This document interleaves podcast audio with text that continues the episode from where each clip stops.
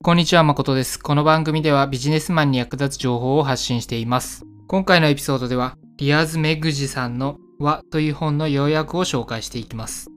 あなたはこんなことを思ったことはないですか？シチュエーションを問わず、どんな人とも瞬時に打ち解けられたらな？こんなことを考えたことはないでしょうか？本書は、プレゼン、スピーチ、営業、交渉、接客、飲み会などのシチュエーションを問わず、さらには対面、オンラインを問わず活用できる会話術を紹介しています。その会話術とは次の5つから構成されます。相手の話に集中する、世間話を深める、完璧な自分を演じない、断固として親身になる、相手を VIP とみなすの5つです。今回のエピソードでは前半の3つに絞って紹介していきます。その3つを聞いてもっと詳しく知りたいと感じられた方は、是非実際に本書を手に取って内容を確認してみてください。それでは早速本題に入っていきます。先ほども紹介しましたが、本書のメインの内容である会話術は、相手の話に集中する、世間話を深める、完璧な自分を演じない、断固として親身になる、相手を VIP とみなすの5つから構成されます。本書が紹介する会話術は小手先のテクニックではなく先の5つを使って相手とつながることを目的としたものです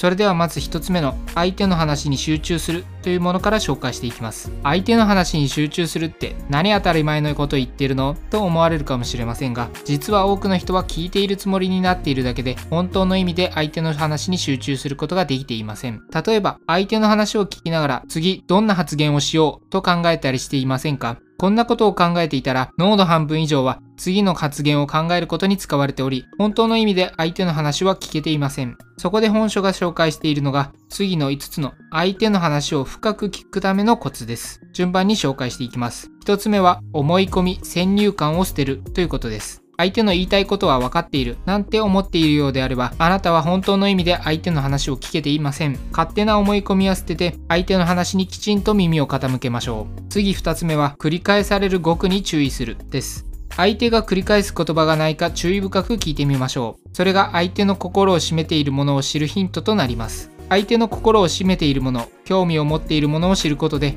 相手とよりつながっている実感が得られます。つながりを感じるというとどこか非科学的な感じがしますが相手が何に興味があるかはわからないよりかは分かっている状態の方がずっと会話を深められるということは理解しやすいと思います。次3つ目は生の感情を歓迎するです。現代人は通常強い感情を見せることは控えた方がいいとされています。しかし相手が喜怒哀楽どの感情であれ強い感情を抱くということは相手にとって重大な物事であるということです。ここで言う生の感情を歓迎するとは強い感情を拒否せずその感情に好奇心を持つようにしてみるということです。次4つ目は目でも聞くです。会話は言葉のみで成り立つものではありません。ボディーランゲージも手がかりに相手の興味を探りましょう。繰り返される語句に注意すると同様に相手の興味を知ることで相手とのつながりをより感じられます。最後5つ目は初心者の心を忘れないということです。初心者の心を忘れずにどんなことからも学ぼうとする姿勢を忘れないということです。このようにして相手の話を聞くことで相手の話に集中して聞くことができます。以上が今回紹介する会話術の1つ目の項目である相手の話に集中するの解説です。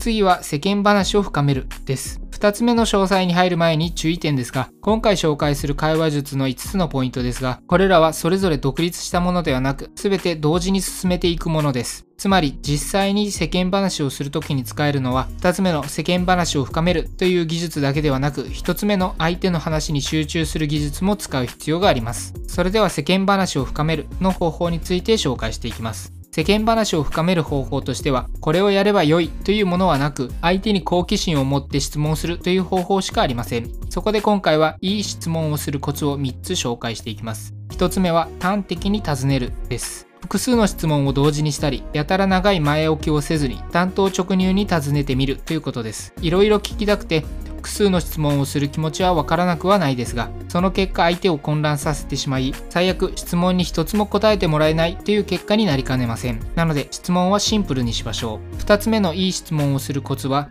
フォローアップ質問で掘り下げるです。事前に準備した質問を聞くだけでは面接か尋問のようになってしまいます。あなたの質問に対して相手が答えてくれた内容を深掘るような質問をしましょう。最後3つ目は質問の答えだけではなく具体的なストーリーも話してもらうという方法です。質問に対して端的に答えてもらうだけだと感情は動きませんがストーリーを話すと感情が動きます。感情こそが私たちをつながらせる原動力です。ストーリーを話してもらうと言っても難しいことはありません。自分のことを話すのが嫌いな人はいません。あなたが相手の話を聞きたいという姿勢を見せれば、徐々にかもしれませんが、きっと話してくれるはずです。今回のエピソードでは割愛しますが、本書には好奇心を高める方法も紹介されていました。ある研究によると、好奇心の高い人はそうでない人よりも幸せになりやすいということが確認されています。そういった面からも好奇心を高めることにはメリットがあるので、好奇心の高め方に興味がある方は概要欄に本書のリンクが貼ってありますのでご自身で本書の内容を確かめてみてください以上が会話術の2つ目の項目である世間話を深めるについての解説です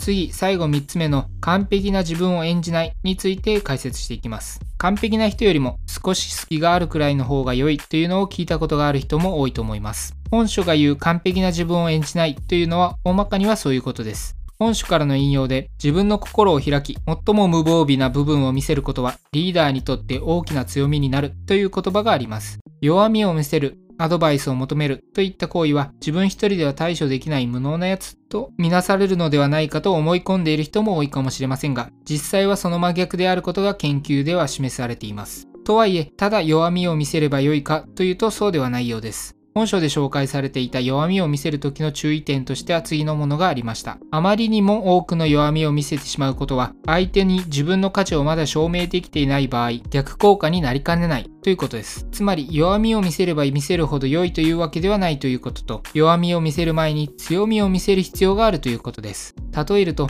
私たちが好意を抱くのは、基本的には頭が良くて有能だが、たまにコーヒーをちょっぴりこぼしてしまうというような人物であるということです。これは私なりの解釈ですが、私を含め多くの人は完璧な人ではありません。なので、わざわざ弱みを積極的にさらけ出すようなことをしなくても、完璧にできているかのように演じることさえしなければ、正直にいるだけでも十分ではないかと思います。今回のエピソードの内容は以上になります。最後に、今回のエピソードの内容を振り返って終了したいと思います。今回のエピソードではリアズ・メグジさんの「和」という本からシチュエーションを問わず相手と深くつながれる会話術を紹介しました。その会話術は次の5つから構成されます。相手の話に集中する世間話を深める完璧な自分を演じない断固として親身になる相手を VIP とみなすの5つです。そして今回のエピソードではその会話術から前半の3つに絞って紹介してきました。それぞれ内容を振り返ると、1つ目の相手の話に集中するに関連して、相手の話を深く聞くためのコツ5つを紹介しました。その5つとは、思い込み、先入観を捨てる、繰り返される語句に注意する、生の感情を歓迎する、目でも聞く、初心者の心を忘れないということでした。2つ目の世間話を深めるに関連しては、いい質問をする3つのコツを紹介しました。その3つのコツとは、端的に尋ねる、フォローアップ質問で掘り下げる。質問の答えだけではなく具体的なストーリーも話してもらう。最後3つ目の完璧な自分を演じないに関しては弱みを見せるアドバイスを求めるといった行為は自分一人で対処できない無能なやつとみなされるのではないかと思い込んでいる人も多いかもしれませんが実際はその真逆であることが研究で示されているということを紹介しました。ただ弱みを見せる際の注意点としてあまりにも多くの弱みを見せてしまうことは相手に自分の価値をまだ証明できていない場合逆効果になりかねないということも紹介しました。なのでわざわざ弱みを積極的にさらけ出すようなことをしなくても完璧にできているかのように演じさえしなければ正直でいるだけでも十分ではないかと私の見解も同時に紹介しました。内容の復習は以上です。それでは今回も最後まで聞いていただきありがとうございます。このエピソードが役に立ったと思ったら Twitter などで拡散していただけると嬉しいです。また、ご意見ご感想がある場合は、概要欄にリンクが貼ってあるハテナブログにお願いします。では、また次のエピソードでお会いしましょう。